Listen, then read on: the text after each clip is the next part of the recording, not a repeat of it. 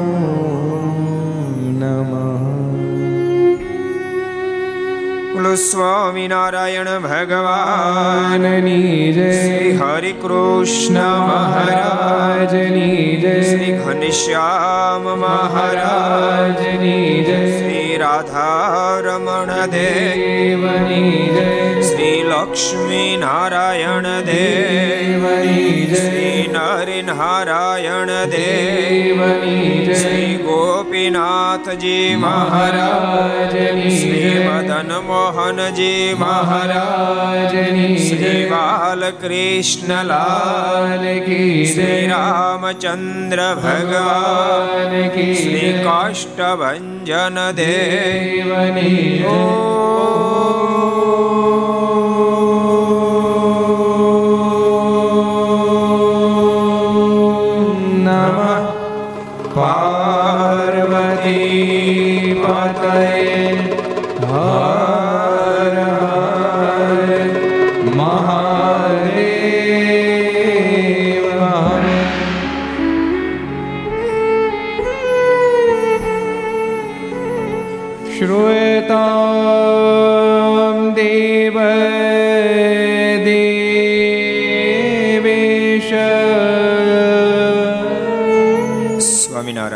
સ્વામિનારાયણ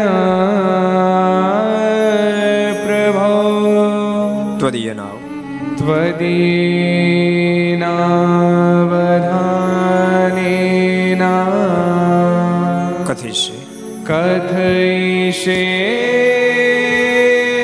શુભા કથા શ્રૂયતામ. श्रूयतां देवदे baby.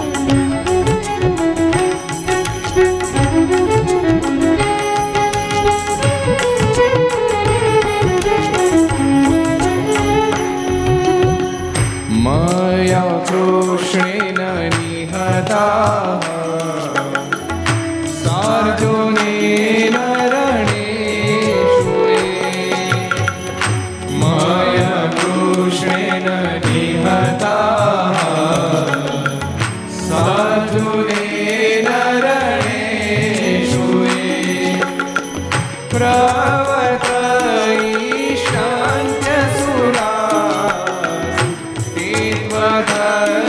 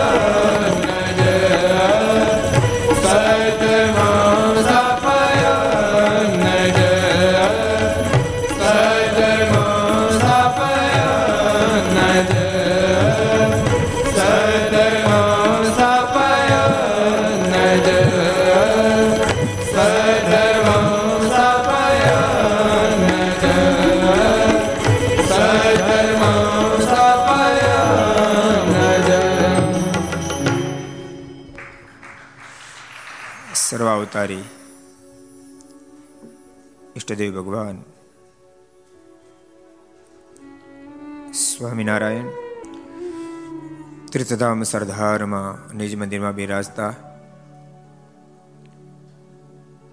ભગવાન સ્વામિનારાયણ ધર્મદેવ ભક્તિ માતા,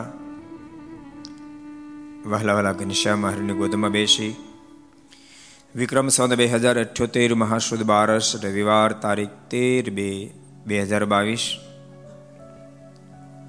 આજના પવિત્ર દિવસે ભગવાન સ્વામિનારાયણ સરદારથી નીકળી કાર્યાણી થઈ. આજથી બસો ને સત્તર વર્ષ પહેલા આજને દિવસે ગઢપુર પધાર્યા હતા.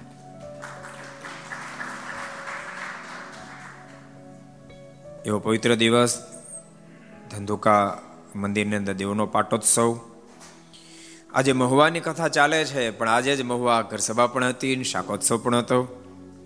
આવો પવિત્ર દિવસે છસો ને ઓગણએંશીમી ઘરસભા અંતર્ગત Shri Haricharitra Chintamani, Aastha Bhajan channel, Lakshya channel, Sardar Katha YouTube, Lakshya YouTube, Kartavya YouTube, Gharsabha YouTube, Aastha Bhajan YouTube વગેરેના માધ્યમથી ઘેર બેસી ઘર સભા લાભ લેતા સર્વે ભાઈક ભક્તજનો.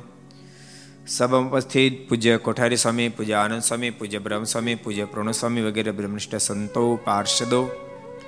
ભગવાન ખૂબ જ વાલા ભક્તો બધાને ખૂબ હેતથી જાજા કહી જય સ્વામિનારાયણ, જય શ્રી કૃષ્ણ, જય શ્રી રામ, જય હિન્દ, જય ભારત. ગઈકાલે આપણે અદ્ભુત ગાથા મહારાજનું વન વિચરણ જોઈ રહ્યા હતા. મહારાજ અનેક જગ્યાએ વિચરણ કરતા કરતા કરતા ગુજરાતનું કાશ્મીર મહુવા પધાર્યા છે. લક્ષ્મીનારાયણનું મંદિર જે આજે ખિમનાથ મહાદેવના મંદિર તરીકે પ્રસિદ્ધ છે, ત્યાં મહારાજ પધાર્યા છે.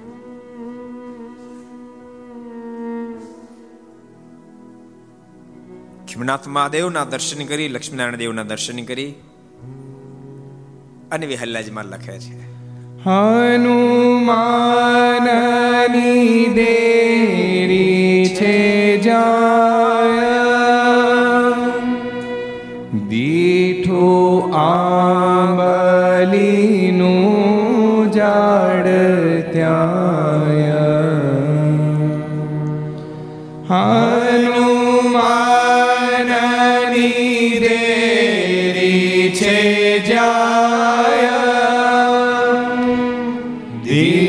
Senhor.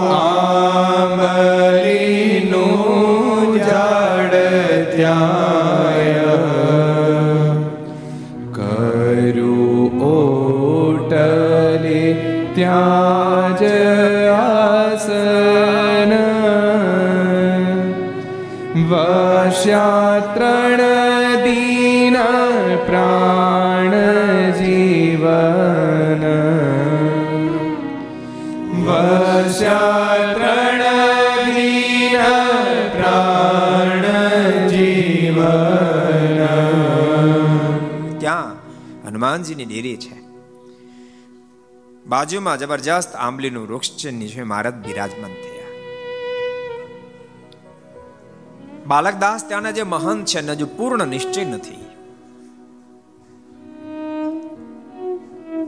પેટમાં જળંધરનો રોગ છે. નિદ્રા આવે નહીં. એથી કરીને મોઢામાં શબ્દ નીકળે હા રામ. ભગવાન નીલકંઠ બોલે, હા. આમ બે ચાર ફેરી જ્યારે થયું ને ત્યારે બાલક રામે કહ્યું કે હું તો રામને યાદ કરું, તમે રામ છો? ભગવાન શ્રી રેવલે બોલે હા મેં રામ છે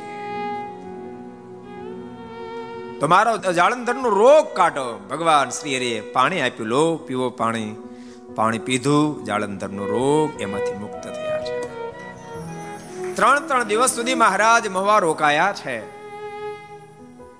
પણ અલગ અલગ ના ભોજનનો ભગવાન નીલકંઠે સ્વીકાર કર્યો, કોનો કોનો કર્યો વહેલાજમાં લખ્યું.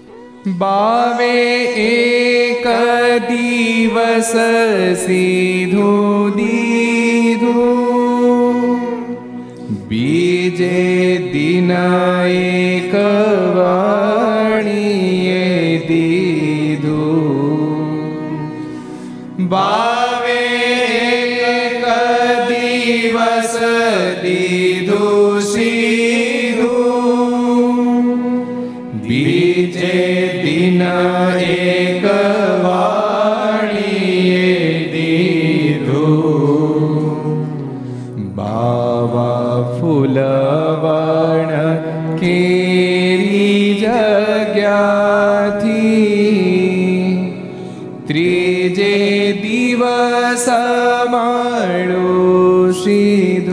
ત્યાંથી ત્રીજે દિવસ મળ્યું સીધું ત્યાંથી. પ્રથમ દિવસે બાલકદાસ મહંતજીએ સીધું આપ્યું છે. બીજે દળ આપવા તૈયાર થયા. ભગવાન નીલકંઠે કહ્યું, ના, તમને એકને લાભ નથી આપવાનો. કારણ કે લાઈનમાં વણિક ભક્ત ઊભા છે. કાલે એને મને તાણ કરી હતી. મેં કહ્યું હતું આજે નહીં, કાલે તમારું સીધું સ્વીકારશું માટે તમારું સીધું નહીં લઈએ. વણિક ભક્તે આવીને ભગવાન નીલકંઠને સીધું આપ્યું છે. બીજે દાડો એનો પણ આગ્રહ હતો ભગવાન નીલકંઠે કહ્યું કે, નહીં નહીં, આજે તમારું સીધું નહીં લઈએ. કારણ કે ફુલવણ કેરી જગ્યાના મહંતની પણ ઈચ્છા છે કે મારે સીધું આપવો છે એનું સ્વીકારશું. એમ ભગવાન નીલકંઠે ત્રણ દિવસ સુધી અલગ અલગ ઘરનું સીધું લીધું છે. મહવાની ધરતીને ભગવાન નીલકંઠ પાવન કરવા આવ્યા છે. માત્ર મહવાની ધરતીને નહીં, ત્યાંની માલણ નદીને પણ પાવન કરવા પ્રભુ પધાર્યા છે. એથી કરીને તો વિહલજમાં લખ્યું નદી માળણ ને તટ સારો નદી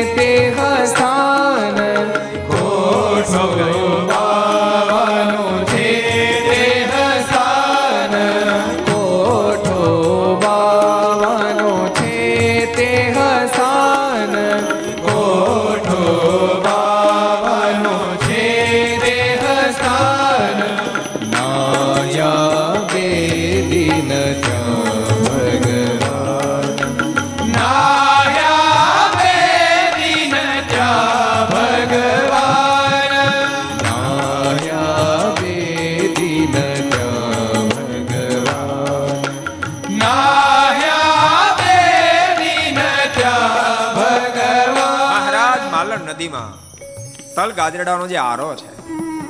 તલ ગાજરડાનું નામ સાંભળ્યું છે? પ્રસિદ્ધ ગામ છે. કોનું ગામ છે? કોને ખબર? ઊંચો વાત કરો, હાલો. મહાન કથાકાર મોરારી બાપુનું ગામ તલ ગાજરડા છે. તલ ગાજરડાને આરે ભગવાન નીલકંઠે સ્નાન કર્યું છે. અને ત્યાં કોઠા બાવાનું એક સ્થાન છે, ત્યાં મહારાજ બે દિવસ સુધી નાહ્યા છે. મવાને પાવન કર્યું વિહલ્લાજ હલ્લાજ મારના શબ્દો છે. નદી માળણ પાવન કરી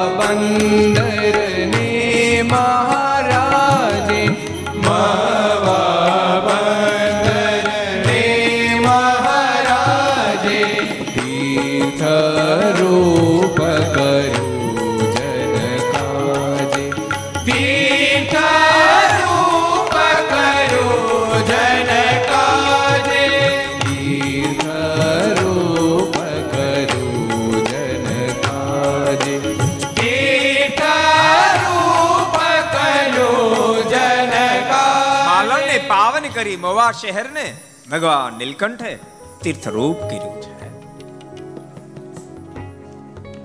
જો કે મહવાની ધરતી તો પ્રથમથી બહુ જ પાવન છે. એ તીર્થરૂપ તેને વિશેષ તીર્થાટન ભગવાન નીલકંઠ આપ્યું છે. માં ભવાનીનું મંદિર છે ત્યાં. બહુ મોટો ઇતિહાસ એની સાથે સંકળાયેલો છે તે બધા જાણો છો. કેટલા જાણો, હાલો, હાથ ઊંચા કરો તો કેટલા એટલે મારી માન્યતા ધારણા ખોટી સાબિત થઈ. કોઈને ખબર નથી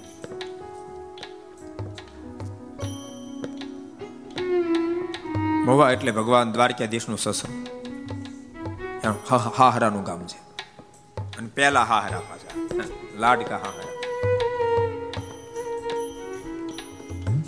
રુક્ષ્મણીજી. એનું આ સ્થાન છે. જ્યાંથી રુક્ષ્મણજીએ સાત સાત શ્લોક થી અદ્ભુત પત્ર લખ્યો હતો એક શ્લોક ખાલી રુક્ષ્મણજીએ લખેલા પત્ર એક શ્લોક આપણે ગાઈએ શ્રુત્વા ગુણાન ભુવન સુંદર શૃણવતા તે નિર્વિષકણ વિવરે હરતોંગતા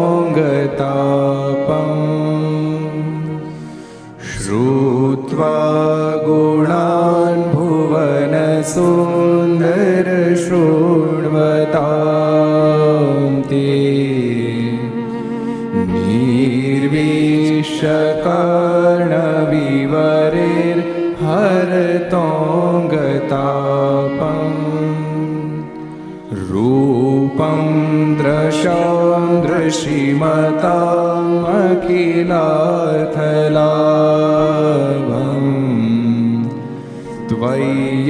त्वय्यच्युता विशति चित्तमपत्रपं मे અદ્ભુત શ્રીમદ ભાગવતના દશમા સ્કંદના ઉત્તરાર્ધની આ દિવ્ય ગાથા છે રૂક્ષ્મણીજીની ઈચ્છા નારજીના મુખ થકી દ્વારકાધીશનો મહિમા સાંભળ્યો ત્યારથી દ્વારકાધીશ સાથે લગ્ન કરવાની હતી ભીષ્મ પિતામાં માતા શુદ્ધમતી એની ઈચ્છા પણ હતી ચારે ભાઈઓની પણ ઈચ્છા હતી કે બહેનને આપણે દ્વારકાધીશ સાથે પરણાવવા પણ એક રૂકમી માથાનો ભટકાણો હતો. એને કોઈ સંજોગે એ વાત શેટ ન થવા દીધી. અમુક રૂકમી જેવા જિંદગીમાં ક્યારેક બખાડો કરી નાખે, પણ વાત શેટ ન થવા દે. વાત શેટ ન થવા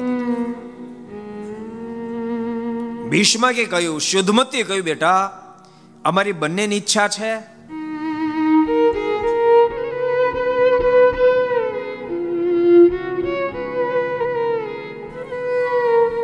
તારા ચારેય ભાઈઓની ઈચ્છા છે માટે દ્વારકાધીશની સાથે આપણી બેનને પ્રણાવા દે. અને લાલ પીળો થઈ ગયો. સાંભળી લ્યો, તમારે તમારું ધારું કરવું હોય. અને બેનને દ્વારકાધીશને જ પ્રણાવિત પરણાવજો. પણ કાન ખોલીને સાંભળો, એક બાજુ રૂક્ષ્મણી લગ્નને માંડવે જશે અને બીજી બાજુ ઘરમાંથી આ રૂકમીની લાશ બહાર શું કરે બિચારા, કહો? મનસુખભાઈ, હાથ ધોઈ નાખ્યા. તારા ધ્યાનમાં છે કોઈ મૃત્યુ? ગોતી કાઢ્યો. દમ ઘોષનો દીકરો શિશુપાલ, એના જેવો. અડબાવ રૂક્ષ્મણીજીને બહુ વિસ્તારવાળી ગાથા, વિસ્તાર નહીં કરું. રૂક્ષ્મણીજીના સમાચાર મળતા દુઃખી બનેલા રૂક્ષ્મણીજીએ દ્વારકાધીશને પત્ર લખ્યો. સાત શ્લોકથી, જે પત્ર લઈને સુદેવજી દ્વારકે જવા માટે ઉભડ્યા છે, પણ જ્યાં મહુવાની બહાર નીકળ્યા.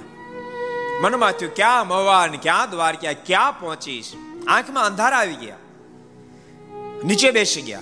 થોડી વારે જરાક શાંતિ વળી આંખ ખોલી.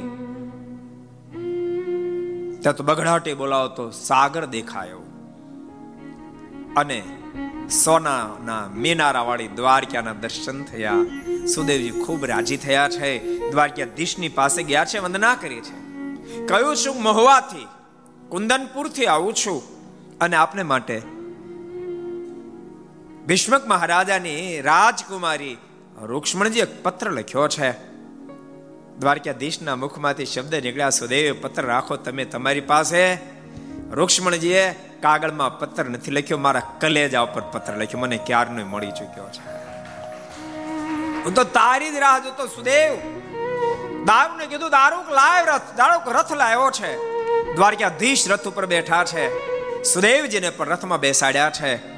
અને બળદેવ ભૈયાને કહે છું જાઉં છું અહીંથી કુંદનપુર મહુવા. તમે આવજો પાછળથી. દારૂકને કીધું દારૂક માર બે ચાર ચાબુક. વહેલો આવે કુંદનપુર. અને આકાશ માર્ગે રથને ઉડાડતા પહોંચ્યા છે કુંદનપુર એ કુંદનપુર મહુવા. માં ભવાનીના દર્શન કરવા માટે રુક્ષ્મણજી ગયા હોય લાસ્ટમાં માને પ્રાર્થના કરી માં જોજે દ્વારકાધીશ સિવાય મારો હાથ કોઈના હાથમાં ન જાય. માને પ્રાર્થના કરી રિટર્ન પાછા ફેર્યા. પણ જૂનો જમાનો ઘૂંઘટો તાણવો પડે ઘૂંઘટો તાણ્યો છે. પણ મનમાં વિચાર કર્યો, દ્વારકાધીશ તો આવી ગયા છે, પણ ક્યાં ઊભા છે, કેટલા દૂર છે, કેમ ખબર પડે? બહુ બુદ્ધિ વાપરી સૂક્ષ્મણીજીએ. વાળના બે ભાગ કર્યા, અડધા વાળ પાછળ રહેવા દીધા અડધા વાળ આગળ રાખ્યા. આગળ રહેલા વાળને પાછળ નાખવાને બાને આમ શ્રીમદ ભાગવતમાં સ્પષ્ટ લખ્યું છે. પાછળ નાખવાને બાને ઘૂંટો ઉલાળી નાખ્યો. આગળ દ્રષ્ટિ કરી. અંદાજ માણી લીધો સો એક હાથ દૂર દ્વારકાધીશ ઉપર. ફરીને ઘૂંટો તાણ લીધો. પણ એવો ઘૂંટો ઉલાડ્યો ને ત્યારે શિશુપાલ જોઈ ગયો મોટો. અને જરાસંગ બાજુ ઊભો હતો. એને કે, જોયું? આપણા ઘરના છે, કોઈના ઘરના આવા? ભારે વખાણ કરવા માંડ્યો. પણ રૂક્ષ્મણીજી, એક, બે, ત્રણ, ચાર, સો કદમ પૂરા થયા, ફરીવાર ઘૂંટો ઉલાળ્યો. અને દ્વારકાધીશને બૂમ મારી કહ્યું છે, જાલ જેવી દ્વારકાધીશ. અને એ જ વખતે સિંહની જેમ દ્વારકાધીશે સ્લાંગ મારી, રૂક્ષ્મણજીને ઊંચકી સીધી સ્લાંગ મારી રથમાં દારૂકને કીધું, દારૂક માર બે ચાર સાબુ ફરીને આવે દ્વારકા. અને એ જ વખતે બળદેવ ભાઈ આવી ગયા દ્વારકાધીશને કીધું, આપ આગે બઢો. હવે બધાને સંભાળ લઈશ આ બાજુ શિશુપાલ રાડે રાડ નાખો, બચાવો બચાવો, મારા ઘરના ઉપાડી જાય, મારા ઘરના દ્વારકાધીશ ઉપાડી જાય. જરા સંગે આ તલવાર ફૂઠું નાળિયેરનો ડોડો મુખ હેઠો ક્યારનો સોટી પીડ્યો હતો. જોયા ઘરના જોયા ઘરના એ ઘટના મહવાની ધરતી પર ઘટી છે. આજ ભગવાન નીલકંઠ એ મહુવાની ધરતીને પાવન કરવા માટે તીર્થાટન આપવા માટે પધાર્યા છે. જો કે પિતાંબર શ્રેષ્ઠની કાલે આપણે વાત કરી હતી, ભગવાન નીલકંઠનો જોગ થતાની સાથે હતા તો જૈન પણ ભગવાન શ્રીની મૂર્તિ હૃદયમાં ખંડારાઈ ગઈ. એને ત્યાં ત્રણ ત્રણ દીકરા થયા. નામ કોને યાદ રહે? હાલો તો, ત્રણ દીકરા નામ કોને યાદ રહે? હાલો તો કેટલા યાદ રહ્યા કેટલા કેટલા યાદ શક્તિ વાળા છે? એટલે બધું મારે જ યાદ રાખો ને તમારે ગાયને યાદ રાખો ને તમે એક એક તો રાખો. એકનું નામ નરસિંહ છે. બીજાનું નામ દામજી છે. ત્રીજાનું નામ જેઠો છે. પણ પિતાંબર શેઠના સંસ્કાર ઉતર્યા છે. એમાં પરમાનંદ સ્વામીનો ભેટો થતાની સાથે ત્રણેને ખરેખરો સત્સંગ લાગ્યો. અને સંવંત અઢારસો ત્રાણું માં ત્રિગુણાતીતાનંદ સ્વામી મહુવા પધાર્યા. પરમાનંદ સ્વામીના માધ્યમથી આ શેઠને જ્યારે સત્સંગ થયો, ત્રિગુણાતીતાનંદ સ્વામી પધાર્યા. અને જીણાભાઈ રાઠોડ ને સત્સંગ થયો છે. અને એ ખરેખર હરિભગિત થયા અને ભક્તો, પરમાનંદ સ્વામીના જોગથી અને સત્સંગ થઈ ચૂક્યો. ત્રિગુણાતીતાનંદ સ્વામીના ભેટાથી મહારાજની સાથે મન મોહી પરમાનંદ સ્વામી ત્રિગુણાતીતાન સ્વામી ત્રાણુમાં પધાર્યા છે. એ પહેલા સત્સંગ થઈ ચૂક્યો છે એટલે પરમાનંદ સ્વામી એની પહેલા આવ્યા છે. જીણાભાઈને વગેરેને ખૂબ સારો સત્સંગ થયો. ત્રિગુણાતીતાન સ્વામી ખૂબ પોષણ કર્યું. અને જીણાભાઈને મનમાં એક દાડો સંકલ્પ થયો, મારની માણકી માટે પલાણ તૈયાર કરી આપો. પલાણ તૈયારી કરી ભગવાન સ્વામિનારાયણને ગઢપુરમાં આવીને અર્પણ કર્યું છે. મારા બહુ રાજી થયા. રાજી થયેલા ભગવાન શ્રીને માથાની પાઘ અર્પણ કરી, લીજીએ જીણાભાઈ હાથ જડ્યા કૃપા નાથા પાઘને કેમ લઈ જાવ અમે ચાર ભાઈ છે જુદા થાય ત્યારે આ ઉપાધિ કરશે. માટે મહારાજ, પાઘને બદલે આશીર્વાદ આપો એટલા કાફી છે. એ નિષ્કામ ભક્તજન ભગવાન સ્વામિનારાયણ ખૂબ રાજી થયા. રાજી થઈને મહારાજે જામો જીણાભાઈને અર્પણ કર્યો છે અને ભગવાન શ્રી બોલ્યા છે લ્યો જીણાભાઈ આ જામો લઈ જાઓ. મહુવામાં સત્સંગનો જામો પડશે. અને એ જામો ભક્તો આજે આપણા સ્વામિનારાયણ મંદિરમાં દર્શન આપી રહ્યો છે. ખાર ગેટ જે આપણું સ્વામિનારાયણ મંદિર છે, ત્યાં જામો દર્શન આપી રહ્યો. ખાર ગેટ મંદિરનો ઇતિહાસ પણ તમને કહી દઉં. ત્રાણુંમાં ત્રિગુણાતીતાર સ્વામી ખૂબ સત્સંગ કરાયો ત્યારબાદ સંવંત અઢારસો ને પંચાણુંમાં યોગાનંદ સ્વામી મહુવા પધાર્યા પોતાનું મંડળ લઈને સ્વામીના માધ્યમથી ખૂબ સત્સંગની અભિવૃદ્ધિ થઈ. ખૂબ સત્સંગ આગળ વધ્યો. સ્વામીને એમ લાગ્યું કે મંદિર કરાવવું જરૂરી છે અને સ્વામીએ. ત્રણ માળનું સુંદર મંદિર તૈયાર કર્યું, હરિમંદિર તૈયાર કરાયું. ઓર સત્સંગ વધતા વેહલાજી મહારાજના સમકાલીનમાં, ત્યાં એ મંદિરમાં લક્ષ્મીનારાયણ દેવ અને હરિકૃષ્ણ મહારાજ ત્રણ મૂર્તિનું સ્થાપન થયું. આ ત્રણેય મૂર્તિ વેહલાજી મારા વખતે મહવામાં થપાણી. પછી ઓર સત્સંગ વિધ્યો યોગાનંદ સ્વામી નિજ પરંપરામાં બહુ મોટા સમર્થ સંત પરમ સુખદાસજી સ્વામી થયા. એ એમની મહંતા આવી મહુવામાં સંવંત ઓગણીસો ને પંચાણુંમાં. અને સ્વામીને મહંતા આવતા ઓર સત્સંગની અભિવૃદ્ધિ થઈ પછી એની જ પરંપરા હાલી જગન્નાથ સ્વામી પણ એની એની જગ્યાએ મહંતાઈમાં આવ્યા એની જગ્યાએ બહુ સંપ્રદાયની મોટી સેવા કરીને ખૂબ મોટા વક્તા એવા પરમ પૂજ્ય જગત પ્રકાશ પુરાણી સ્વામી મહંતાઈમાં આવ્યા સ્વામી બહુ મોટા વક્તા હતા સ્વામીના દર્શન કેટલાય કર્યા હું ચાત કરું તો આમાં કોઈ છે બેઠા એક જ ભગતે દર્શન કર્યા સમય બદલાતા વાર લાગે છે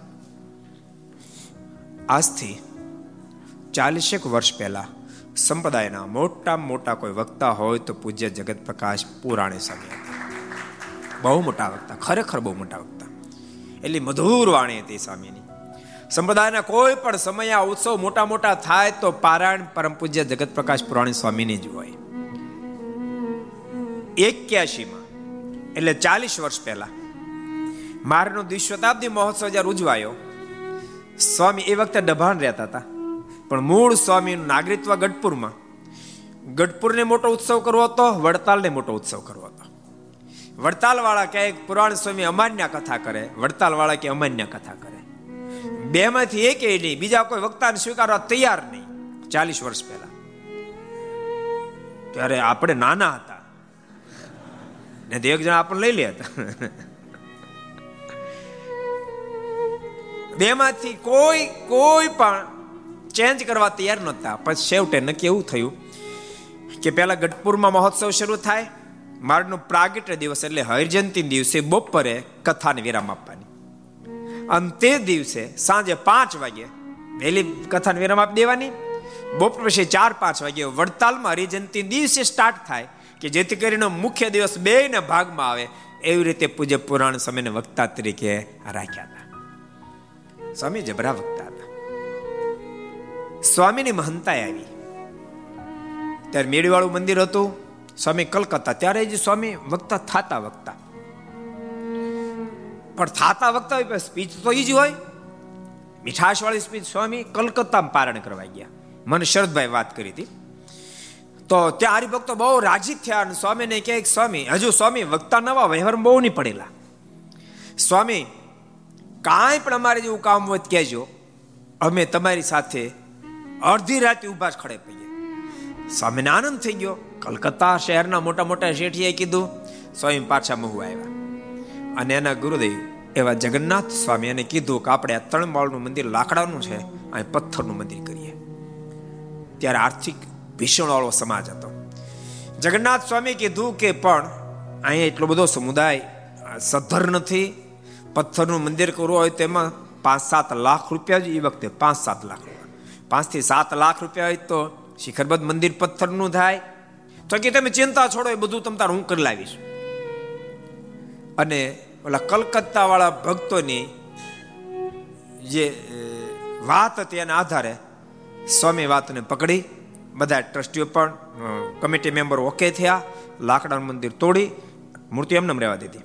અને બેઠક એવી કરી દીધી અને પથ્થરના મંદિરનો પાયો નાખ્યો. પછી સ્વામી કલકત્તા એક મહિના સુધી શ્રાવણ મહિનામાં કથા કરી. પેલા કથા કરીને પાંચેક દિવસ બાકી રહ્યા. પછી સ્વામી વાત કરી મહવામાં આપણે શિખરબદ્ધ મંદિર કરીએ છીએ. તે ભક્તો જેને જે લખાવો લખાવો. એમાં મોટા મોટા શેઠ હતા એ ઊભા થઈને કે સ્વામી મારા ત્રણસો રૂપિયા લખો.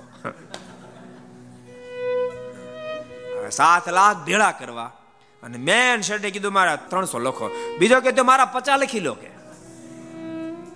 બધા મળીને પંદરસો નો ફાળો થયો.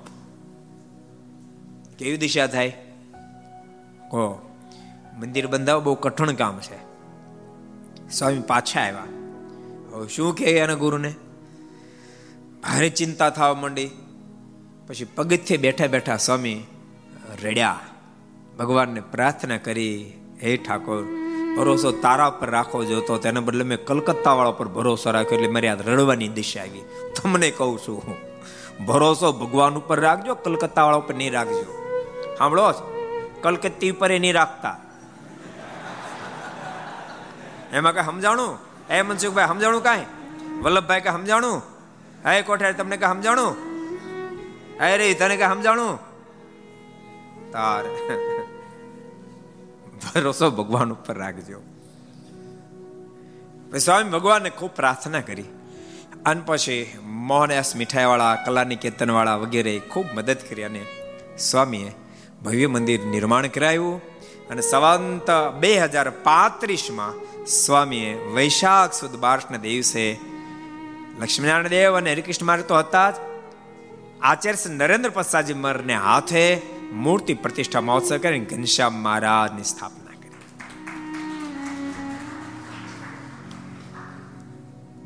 અને પછી આપણે ગઈકાલે વાત કરી કાળાંતરે એ વિસ્તાર આખો થોડોક નબળો વિસ્તાર સાબિત થયો. કારણ કે ધીમે ધીમે કરતા ઉજળિયાત બધા સોસાયટીમાં જયા, જતા રહ્યા, જૂના ગામમાં મંદિર, રસ્તા હાકડા પડ્યા. એથી કરીને આપણે જ્યારે મહંતા આવી, ત્યારે આપણા જ્ઞાન સ્વામી ત્યારે પાર્ષદ હતા, એની મહંતા હતી. અને હું ત્યારે ગયો, ત્યારે મને વિનંતી કરી, પ્રાર્થના કરી. મેં કીધું, વાંધો નહીં. અને ભક્તો એ જ જગ્યાએ આપણે ત્યારે પાંચ એકર જમીન પર ભવ્ય શિખરબદ્ધ મંદિર નિર્માણ કરાવી રહ્યા છે. બે વર્ષ મંદિર પૂરું થાય છે. અને ભવ્યતાથી પ્રતિષ્ઠા. સરદારના મંદિર કરતાંય પણ વધારે શ્રેષ્ઠ કામ. કારણ કે અનુભવ છે ને, એવું ભવ્ય મંદિર મહુવાનું ત્યારે નિર્માણ થઈ રહ્યું છે. ભગવાન શ્રી બોલ્યા કે મહુવા તીર્થ સ્થાન બન્યું, તો તીર્થ સ્થાન જ બન્યું. ભગવાન શ્રી હરિ મહુવાથી આગળ વધ્યા છે અને વિહલ્લજમાં લખે છે ગામ ડુંગરે ત્યાં ભગવાન નીલકંઠ, એ મહુવાથી આગળ વધવા તૈયાર થયા છે. મહારાજ પ્રથમ ડોળિયા ગામ આવ્યા છે અને ત્યાં ધ્રુવ કરીને એક વિપ્ર પવિત્ર બ્રાહ્મણ રહેતા હતા. એને મારાને ભોજન આપ્યું. મહારાજે એ ભોજનનો સ્વીકાર કર્યો. પોતાના અદ્ભુત દિવ્ય સ્વરૂપના દર્શન આપ્યા છે. દર્શન થતાની સાથે પગમાં પડીને કહ્યું છે, કૃપાનાથ, મારું કલ્યાણ કરજો. ભગવાન શ્રીએ કહ્યું છે, નિશ્ચય તારી મુક્તિ કરીશ. મહારાજ વિપ્રને વચન આપીને ત્યાંથી મહારાજ પટવે ગામ પધાર્યા છે. પણ મહારાજ ગામની અંદર એન્ટ્રી ન કરી. ગામની બહાર એક રોહણનું ઝાડ હતું એ નીચે મહારાજ બિરાજમાન થયા. ગામના કોઈને ખબર ન પડી, થોડી બેઠા. અને મહારાજ, ત્યાંથી આગળ વધ્યા છે, ચાંચવે ગયા છે મારે, ચાંચવે નામના ગામમાં પધાર્યા છે. આ ગામની અંદર પણ મહારાજ એન્ટ્રી ન કરી, ત્યાં રૂખડાનું એક ઝાડ હતું. એ રૂખડાના ઝાડ નીચે મહારાજ બિરાજમાન થયા અને ત્યાં થોડો રોકાય મહારાજ ત્યાંથી આગળ વધ્યા છે અનવિહલ્લાજમાં લખ્યા છે. ગામ ડુંગરે ત્યાં થકી આવ્યા પીપા વાવે તહાથી સીધાવ્યા સબ ગાયો ગામ ડુંગરે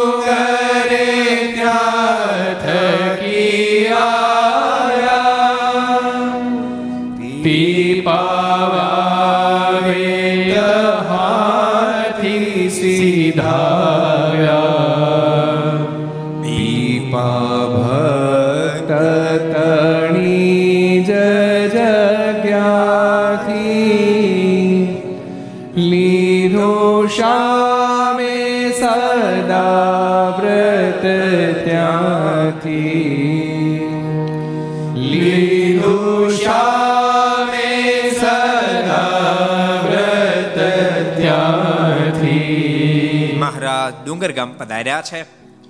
ત્યાં પણ મહારાજ થોડું રોકાય. ત્યાંના ભક્તોને મોક્ષનો વર આપીને મારે ત્યાંથી પીપાવા પધાર્યા છે.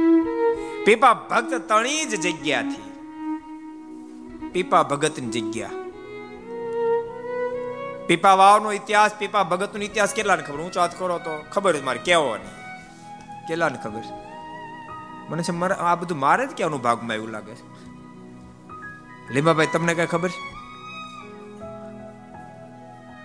પીપા વાવનો ઇતિહાસ, પીપા ભગતનો ઇતિહાસ કઈ ખબર? કાંઈ નહીં ખબર. હે? હું? પીપા ભગત નામ સાંભળ્યું છે. એટલે પત્યું, સમજાણું? પછી ઊંડું નહીં ઉતારવાનું બહુ. બહુ સરસ ઇતિહાસ. કહું? છોકરાઓ કહું? તો સાંભળો, લ્યો. પીપા ભગત મૂળ રાજસ્થાનના મોટા રાજા હતા. માતાજી નામ ને આપો, પણ એને માતાજી પર ખૂબ નિષ્ઠા હતી. એકવાર સવા કળશીનો શું કરે? લાપસીની ધાન ધાન ધાન. એ કરી અને દેવીને અર્પણ કર્યું. સવા મણની શેવ કરીને અર્પણ કરી. પણ ખબરની અંદરથી એમ પ્રેરણા મળી કે ખરેખર હજુ આના કરતા એક સ્ટેપ ઉપર હોય. અહીંયા જો રહીશ તો મારી મુક્તિ નહીં થાય. અને એ દેવી અને એ જે કાંઈ ફણા હતા બધાને ગાસડો વાળ્યો આઠ રાણીઓ હતી. પીપા રાજા નામ હતું. પીપા રાજાને આઠ રાણીઓ હતી. આઠ રાણીઓની સાથે એ દ્વારકે આવ્યા છે. એ તમામનું વિસર્જન કર્યું અને પોતાને લાગ્યું કે મારે ભગવાન મેળવવા છે. આઠે રાણીઓને કહ્યું છે કે હવે મારે સંસારમાં પાછું આવવું નથી.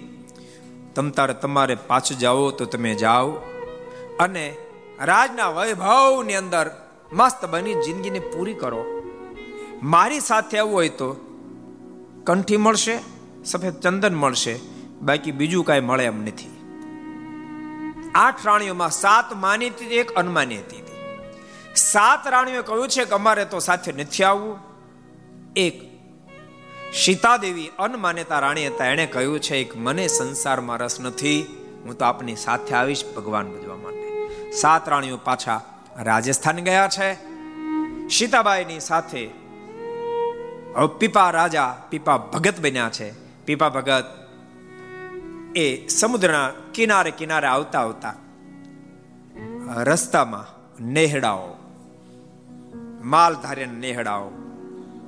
એકાદશી દિવસ ભૂખ લાગી છે, ત્યાંથી પ્રસાર થતા હતા. સીતાદેવીના મનમાં એમ થયું કે આ બધા માલધારીઓની પાસે ઘણી બધી ગાયો, ભેંસો છે, દૂધ મળે તો થોડું થોડું દૂધ પીએ. તો પગ હાલે ને આગળ વધાય. એટલે સીતાદેવીએ પેલા માલધારીઓની પાસે જઈને કહ્યું છે કે, અમને દૂધ આપશો? કારણ કે હવે સંપત્તિ કાંઈ છે નહીં. હવે તો રાજા છે નહીં. હવે તો ભગત થઈ ગયા છે. દૂધ આપશો? અમે બંને ભૂખ્યા થયા છીએ. ત્યારે માલધારીએ થોડીક રમૂજ કરી. અનેક વરોળ ગાય હતી. વરોળ ગાયમાં ખબર પડે?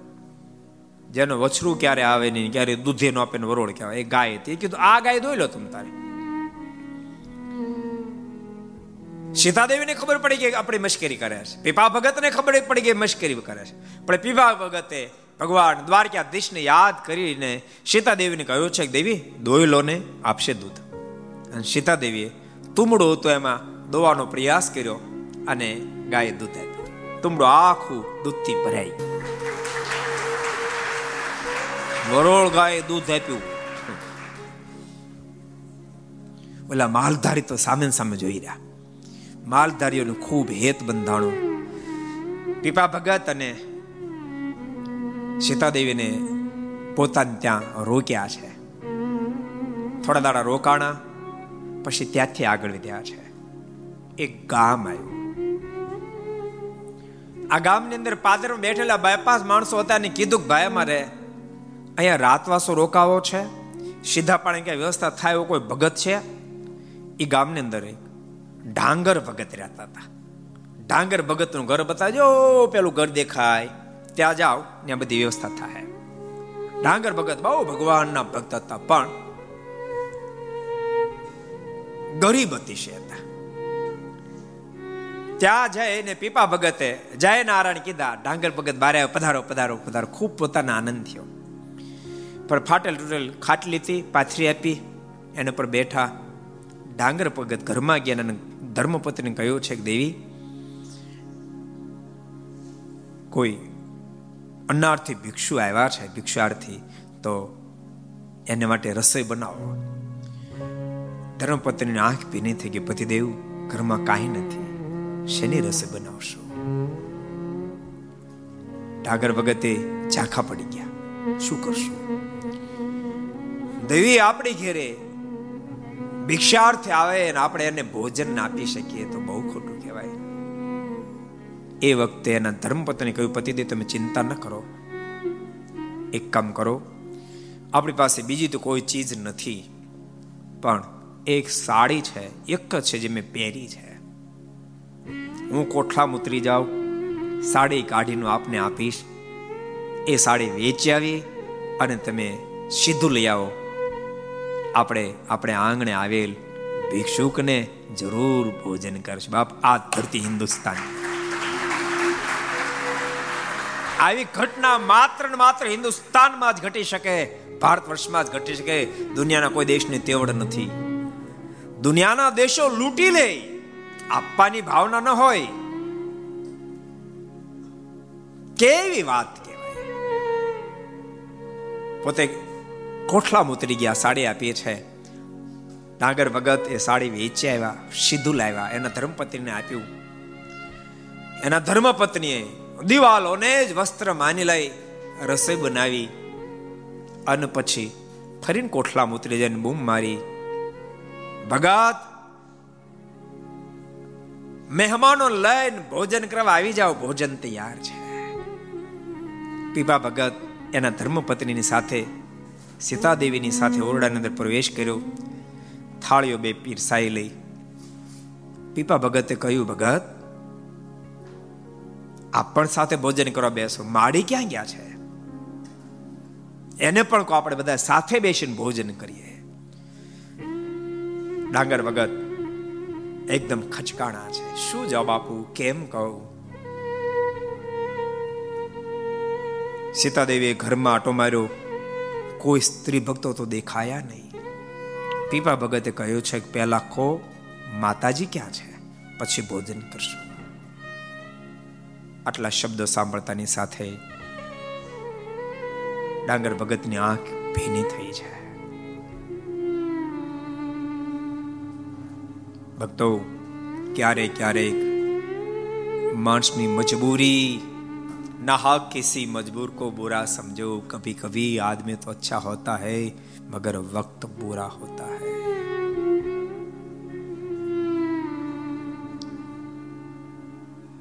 ડાંગર ભગતની આંખ ભીની થઈ છે ભગત શું થયું વાસ્તવિકતા કહી છે ઘરમાં કાંઈ નહોતું આપ અમારા આંગણે પધાર્યા અતિથિને ભોજન કર્યા વિના રજા આપે તો અતિથિ ધર્મ લાજે. એક જ સાડી હતી. એટલે સાડીને બજારમાં વેચીને સીધું લાવ્યા. લાજને બચાવવા. મારા ધર્મપત્ની કોઠીમાં ઉતર્યા છે. પીપા ભગતે ભોજન ન કર્યું. પોતાની પાસે ઓઢોને પહોંચાડ્યો હતો. ડાંગર બગરને કીધું, આપો માતાજીને એ ઓઢે. એક બાજુ લઈ જઈ સીતા દેવીને કહ્યું, છે કે દેવી? સાડી ગીરવે મૂકી. આનું આપણે કંઈક કરવું જોઈએ. શું કરશું? સીતાદેવી કહ્યું છે એને માટે આપણે એક જલસો નૃત્યનો રાખીએ. નૃત્યનો જલસો પણ કેવી રીતે? સાંભળો. ભગત, હું રાજકુમારી છું. હું જ્યારે નાની હતી ને ત્યારે વિવિધ વિવિધ પ્રકારનું નૃત્ય હું શીખી છું. મને બધા જ પ્રકારનું નૃત્ય આવડે છે. તમે ઢોલક વગાડજો, હું નૃત્ય કરીશ. આ ગામ માગવા જેને આપે એમાંનું ગામ નથી. પણ નૃત્ય આપણે આદરશું ને? તો બધા જોવા માટે આવશે. એ બધાએ જે ધન આપશે એ ધનમાંથી આપણે સાળીને છોડાવશું. શું આદેશ નહીં ભક્તો ખાનદાની? અને સીતાદેવીએ નૃત્ય કર્યું છે. ભગવાનના ભક્તો, આને ભગત કહેવાય, આને દિલ કહેવાય, માટે તો નરસિંહાને લખવું પડ્યું છે. વૈષ્ણવ જન તો તેરે કહીએ જે પીડ પરાઈ જાણે રે વૈષ્ણવ જન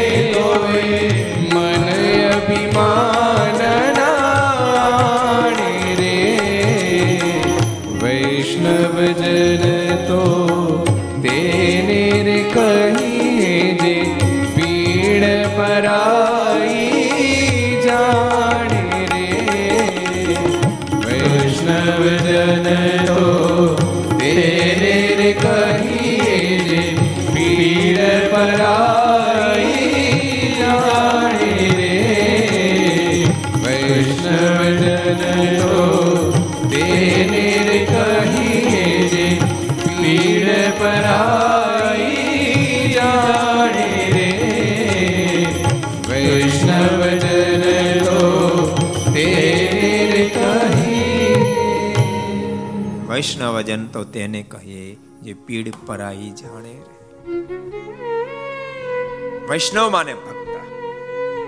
ભક્ત એને કહેવાય, બીજાની વેદનાને વાંચી શકે. રાજ રાણી આજ ડાંગર ભગતને માટે દુનિયાની લાજ મૂકી નૃત્ય કર્યું છે. આના ઇતિહાસ લખાના ઇતિહાસો લખાય. ભૂલશો નહીં. લગ્ન પ્રસંગમાં યુવાન દીકરા દીકરીઓ આમને સામને નાચે એને ઇતિહાસો ન લખાય એ કલંક રૂપ થાય નૃત્યમાં જે રૂપિયા એમાંથી સાડીને છોડાવીએ છે ભગવાનના ભક્તો જેટલા ઘર સભા સાંભળે બધાને કહું છું પ્રભુને કહેજો હે કૃપાનાથ તું મને સંપત્તિ આપીને તો સાથે સાથે દિલ પણ આપશે તું સંપત્તિ આપ અને દિલ ના આપ ને એવી મહેરબાની કરીને તું કઠોરતા વાપરીશ નહીં. ભગવાનના ભક્તો એવું માનું છું, જીવવાની મોજ અમીરને નહીં, દિલવાળાને આવે. વેદના અમીરને નહીં, દિલવાળાને સ્પર્શી શકે. સમજાય દિલવાળો જ અનેકનો રાજીપો પ્રાપ્ત કરીને મોજે માણી શકે, દિલવાળો જ. બીજાની વેદનાથી દુઃખી પણ થઈ, દુઃખની પણ અનુભૂતિ કરી શકે. જેટલા પણ ઘર સભા સાંભળતા હોય, ઘણા લાખોપતિ, કરોડોપતિ સાંભળે છે.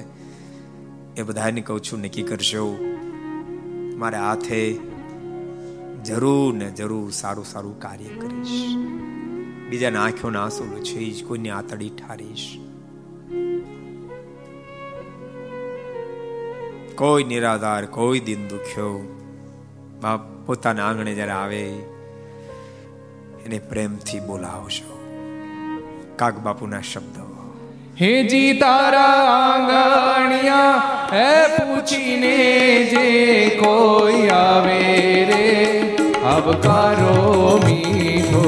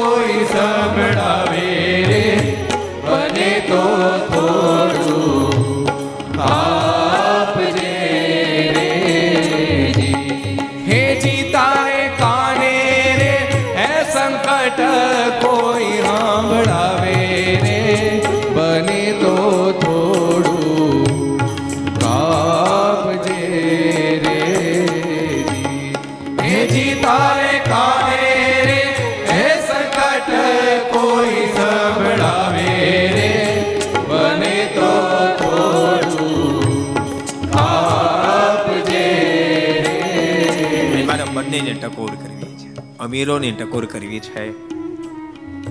ઠાકોર તમને આપ્યો હોય તો બાપ, તમારા આંગણે આવનારને ખાલી હાથે જવાની દેશો. એક બીજી પણ ટકોર કરવી છે. ભક્તો, ક્યારેક ક્યારેક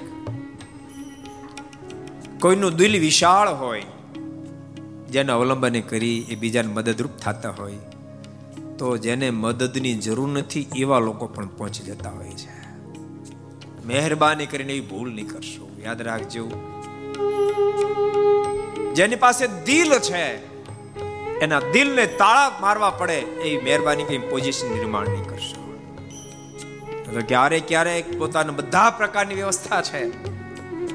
તેમ છતાં ખબર પડે અહીંયાથી મળશે તો નો જરૂર હોય ને તોય પહોંચી જાય. આ સરકાર પેલું નથી કાર્ડ આપતો ઓપરેશન માટે બે લાખનો એ કોને હાટો આપે છે?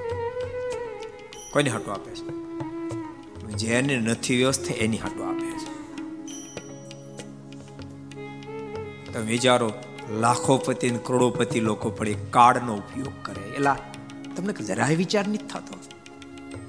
મહેરબાની કરી એવો ખોટો ઉપયોગ નહીં કરશો, ને તો ઠાકોરજી સાચો ઉપયોગ કરવો પડે ને એવી પોઝિશન નિર્માણ કરી દે. એમ સમજાય છે? સમજાય છે? ભલા હરામનું કેમ તમને હાલે છે? જેને બિચારાને ખરેખર મજબૂરી છે. એને મદદ કરવા માટે સમાજમાં લોકો બહુ તૈયાર છે. પણ એ તૈયાર જ્યારે થાય ને ત્યારે એના દિલને ઠેસ લાગે. એવું મહેરબાની કરીને નહીં કરશો. એ મારી તમને ભલામણ છે. પીપા ભગતનો ઇતિહાસ તો બહુ અજોડ છે. બીજે દિવસે પીપા ભગતે વિદાય માગી છે. એ વખતે ડાંગર ભગતે કહ્યું છે, મારું દિલ એમ કહે છે કે હું પણ તમારી સાથે જાઉં પીપા ભગત કીધું, બહુ સારું, બે કરતા ચાર ભલા. અને ચારે જણાએ ત્યાંથી આગળ વધ્યા છે. અત્યારે પીપા વાવ જે કહેવાય છે, એ સ્થાને પહોંચ્યા છે. સીતાબાઈને તરસ લાગી છે. પાણી શોધી રહ્યા છે. ત્યાં એક સાવરની ડણક સંભળાણી. પીપા ભગતના મોઢામાં શબ્દ નીકળ્યો આ તમને સાવજ બોલતો એમ લાગે છે, પણ મને એવું સંભળાઈ રહ્યું છે કે સાવજના અવાજમાં મારો દ્વારકાધીશ એમ કહે છે, પીપા ભગત, અહીંયા જ વાવ ગાળો, અહીંયા પાણી થશે. સીતાબાઈની તરસની જેમ બીજા હજારોની તરસ છીપા છે અહીં વાવ ગાળો. અને પીપા ભગત, ડાંગર ભગતે ત્યાં વાવ ગાળી. અને મીઠું મધુરું પાણી થયું. આ સ્થાન નામ પીપા વાવ પીડ્યું. આજ ભક્તો બીજા ત્રીજા સ્થાનોનું નામ બદલ્યા, પણ આ સ્થાનનું નામ બદલાણું નહીં. પીપા વાવ પડ્યું અને બંદર પણ પીપા વાવ એ જ નામનું બંદર નિર્માણ થયું. આ જગ્યાએ ભગવાન નીલકંઠ પધાર્યા છે. હવે ભગવાન નીલકંઠ આગળ વધી રહ્યા છે. પણ મને એમ થાય છે એ કથાને આપણે આવતીકાલે સાંભળીશું. અત્યારે ભક્તો, આપણે અનુષ્ઠાન જે કરવાનું છે, ખરેખર અનુષ્ઠાન એટલા માટે કરાવીએ, એની શું તાકાત? આજે હું ચાર વાગે દર્શન કરવા માટે આવ્યો એક હિતેશ કરીને છોકરો પગે લાગ્યો. મને કહે કે બીજ મંત્ર તો ગજબ છે શું થયું? શું વાત છે? મેં કીધું, તું ક્યાં તો કે અમદાવાદથી તું શું કરે? તો કે, હું મેડિકલ કોલેજમાં અભ્યાસ કરું છું ડૉક્ટરનું ભણું છું. મેં શું થયું? તો કે, મારી દાદીમાં દીપિકાબેન નામ છે. મારી દાદીમાં બ્રાહ્મણ છે. એને એક રોગ કીધો. એ તો એવો રોગનું નામ હતું, મને તો આવડે નહીં નામ. મને કહે કે, મારી દાદી મને એવી નસ દબાય તો માથામાં કોઈ હથોડા મારતો ને એટલું વસમું લાગે ને આમ નસમાં થડકા લાગે એવા. આંખોમાં તાસોડા ધારો હાલી જાય. એનું સ્પેશિયલ ઇન્જેક્શન બહુ મોંઘું આવે, એ મારો એટલે થોડા દિવસ સારું રહે, પાછો એ હોતો હોય એમને એમ થાય. પણ મારી દાદીમાં ઘર સભા સાંભળતા હતા. એમાં બીજ મંત્રનો મહિમા આવ્યો. અને મારી દાદીમાં પાંચ બીજ મંત્ર કરવાનો સંકલ્પ કર્યો. રાહત થઈ. બીજા પચીસ બીજ મંત્ર અનુષ્ઠાન કરવાનો સંકલ્પ. બીજા પચીસ અનુષ્ઠાન કરાવીશ અને સંકલ્પ કર્યો, હું ડોક્ટર લાઈનમાં મને આશ્ચર્ય થાય છે કે દાદી માને એક લેશ માત્ર પ્રોબ્લેમ નો બધો જ પ્રોબ્લેમ સોલ્વ થઈ ગયો. અને દાદીમાં દોડી દોડીને ઘરમાં કામ કરી શકે એવી પોઝિશન નિર્માણ થઈ ગઈ. એટલે આજ એ અનુષ્ઠાન કરવા માટે અને દર્શન કરવા માટે આવ્યો છું. આજનો જ પ્રસંગ. એટલે ભક્તો, ભગવાન સ્વામિનારાયણની શું મોટપ હશે? સદગુરુ ગોપાલ સ્વામીની શું મોટપ હશે?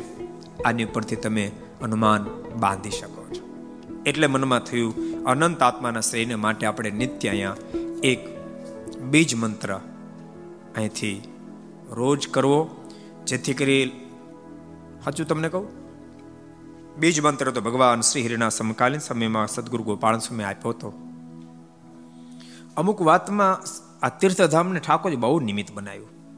એક તો વાસુદેવ મહાત્મા ગ્રંથની અંદર, સ્કંદ પુરાણમાં, ભગવાન સ્વામિનારાયણ ધરતી પર પધારવાનો સ્પષ્ટ ઉલ્લેખ ત્રણ શ્લોકથી કરેલો છે. ખબર નહીં એ ત્રણ શ્લોક, એને આજ પહેલા કેમ કોઈ ઉજાગર ન કર્યા?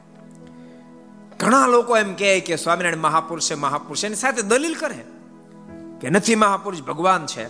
પણ આ ત્રણ શ્લોકને ઉજાગર ન કર્યા. ઠાકોરજી એ પણ આપણા ભાગમાં આપ્યા. અને ત્રણ શ્લોક ભક્તો આજ દુનિયાના છેડા છેડા સુધી પહોંચી ગયા. મોટા મોટા વિદ્વાનોને પણ સ્વીકારવું પડે કે સ્વામિનારાયણ ભગવાન છે. ગમે તેટલો મોટા વિદ્વાન હોય, એમને માત્ર ત્રણ શ્લોક આપો એટલે તુરંત એક સેકન્ડમાં કહી દે સ્વામિનારાયણ ભગવાન છે. મોટા મોટા વિદ્વાનો, મોટા મોટા કથાકારો પણ આ ત્રણ શ્લોક સાંભળતાની સાથે કબૂલ કરી લે કે સ્વામિનારાયણ ભગવાન છે. પ્રવચનોમાં પણ સ્વામિનારાયણ ભગવાન છે એવું એ સ્પષ્ટ કરીને બોલે. આટલી ત્રણ શ્લોકમાં તાકાત, પણ ખબર નહીં. એ ઠાકોરજીએ આપણે ફાળે આપ્યા અને એક ઘટના ઘટેલી ઉત્તરમાં આપણે ત્રણ શ્લોક મૂક્યા પછી મનમાં એમ થયું કે બીજાને પ્રશ્ન ઉઠશે, ન ઉઠે પહેલા આપણા શ્લોક રજૂ કરી દો અને ત્રણ શ્લોક રજૂ થયા. આ નાના નાના બાળકો પણ ત્રણ શ્લોક બોલે અને મોટા મોટા વિદ્વાનોએ સ્વીકારી લીધું સ્વામિનારાયણ ભગવાન છે. એ યશ ઠાકોરજી સરદારને. અબીજ મંત્ર અજબ ગજબની તાકાત, કેન્સર જેવા રોગોને મટાવી શકે આટલી તાકાત. પણ ખબર નહીં? એવું એવી ખબર હતી હજાર લોકોને કે એક મંત્ર બહુ જબરજસ્ત બળ્યો ગોપાળન સ્વામીનો છે. ઈ બીજ ઈ બીજ મંત્ર કહેવાય છે. મોટા મોટા એમ કહેતો હું વર્ષોથી સાંભળતો. એ બીજ મંત્ર કહેવાય છે. એ બીજ મંત્રનું કોઈ અનુષ્ઠાન કરે. ગમે એવી આપત્તિ વિપત્તિ હોય તો પણ ટળી જાય. આવું સાંભળ્યું તું પણ કોઈ રજૂ ન કર્યો. સાચું કહું? આપણે ત્યાં આ અત્યારે સત્તર અનુષ્ઠાન હાલે. એની પહેલા આટલો લાખો લોકો જે સંપ્રદાયની અંદર છે, એ બધા ભક્તોમાંથી સો માણસને આ મંત્ર કંઠસ્થ નહીં હોય. છ મહિના પહેલા એક સો માણસને કંઠસ્થ નહીં હોય. આપણે ત્રણ દિવસથી આ બીજ મંત્ર અહીંયાથી બોલીએ છીએ, માત્ર એક વર્ષમાં એક વર્ષમાં, એક લાખ કરતા વધારે માણસોને આ બીજ મંત્ર કંઠસ્થ થઈ ચૂક્યો છે અને શુદ્ધ ઉચ્ચારની સાથે કંઠસ્થ થઈ ચૂક્યો હશે. એનું નિમિત્ત પણ ઠાકોરજીએ સરદારને જ બનાવ્યું. અનુષ્ઠાન પીઠ ઠાકોરજીએ સરદારને જ બનાવી. અને ત્રીજો આ સભા ઘર સભા ઘર સભા તો ઘણા લોકો કહેતા હતા, કરતા હતા, કહેતા હતા. પણ ભક્તો લાખો લોકો, અમે ઘણી ફેરી કહેતા તમારે ઘર સભા કરવી જોઈએ, તમારે ઘર સભા કરવી જોઈએ. ઘરના સદસ્યો ભેળા થવું, ઘડી કથા વાર્તા કરવી ઘડીક ધૂન કરવી, એકાદ કીર્તન બોલવું, ઠાકોરજી આરતી કરવી ઠાકોરને થાળ ધરાવવાનું, પછી ભોજન કરવું, અમે કહેતા હતા. પણ કોઈ કરતા નહોતા. પછી મનમાં થયું, આ કરશે ને એમ, એના કરતા આપણે ઘર સભા શરૂ કરી દઈએ.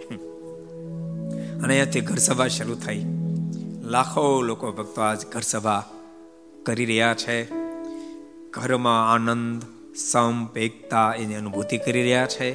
કારણ કે ભગવાનના ચરિત્રોમાં, ભગવાનની વાતોમાં સહજ જીવન જીવવાના પાઠો આવે અને પાઠો જીવનને દિવ્ય બનાવી શકે. એટલે ત્રણેય યશ ઠાકોરજીએ સરદારને આપ્યા છે. આ તીર્થધામ હતું એટલે ઠાકોરજીએ ત્રણેયનો કળશ સરદાર ઉપર ઢોળ્યો. એટલે આપણે બધા ભાગશાળી બનને આપણને ઠાકોરજી નિમિત્ત બનાવ્યા. તો આવો, આપણે ભક્તો, એક મંત્ર. બ્રહ્મ સ્વામીને એક ચિઠ્ઠી તે પણ પછી પછી લઈશ. આવો, આપણે એક બીજ મંત્રની સાથે કથાને વિરામ આપશું ત્યારબાદ તું ઓ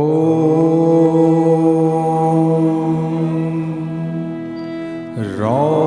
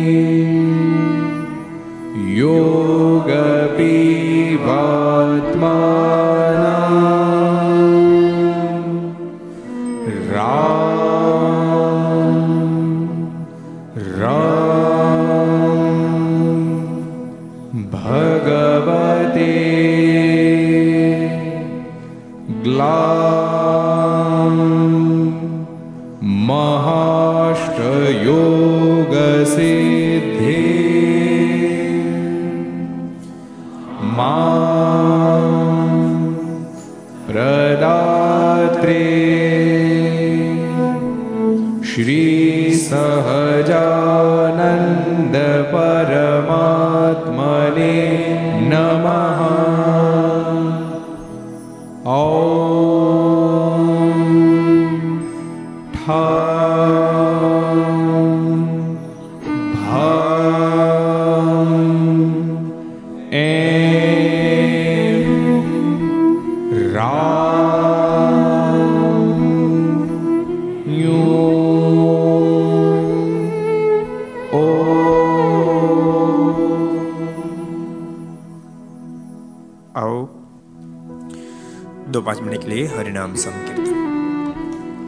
સ્વામિનારાયણ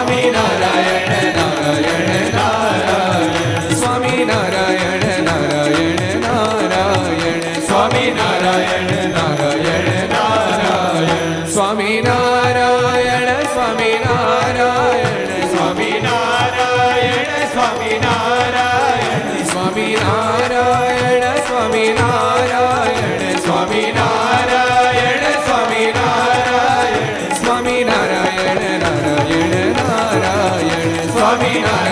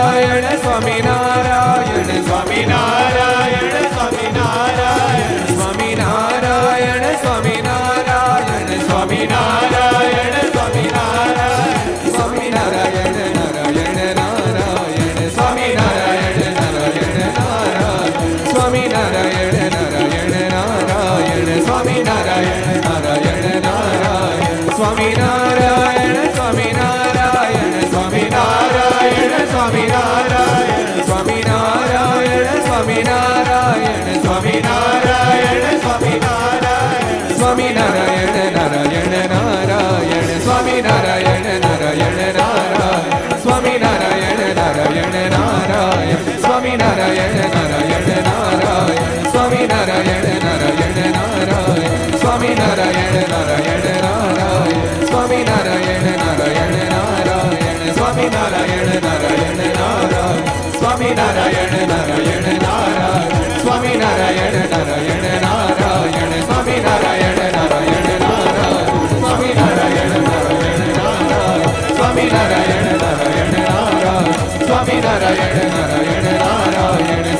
નારાયણ નારાયણ નારાયણ સ્વામી નારાયણ નારાયણ નારાયણ સ્વામી નારાયણ નારાયણ નારાયણ સ્વામી નારાયણ નારાયણ નારાયણ સ્વામી નારાયણ નારાયણ નારાયણ સ્વામી નારાયણ નારાયણ નારાયણ સ્વામી નારાયણ નારાયણ નારાયણ સ્વામી નારાયણ નારાયણ નારાયણ સ્વામી નારાયણ નારાયણ નારાયણ સ્વામી નારાયણ નારાયણ નારાયણ સ્વામી નારાયણ નારાયણ નારાયણ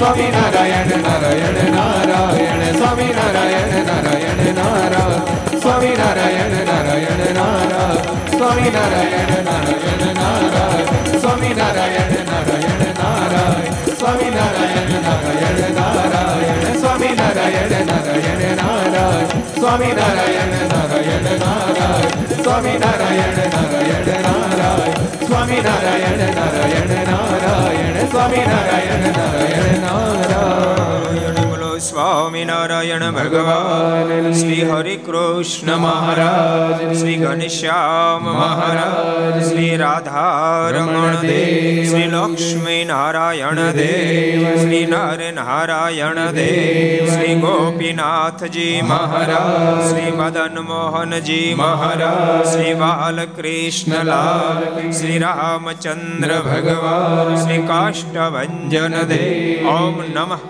પાર્વતી પતે હર મહાદેવ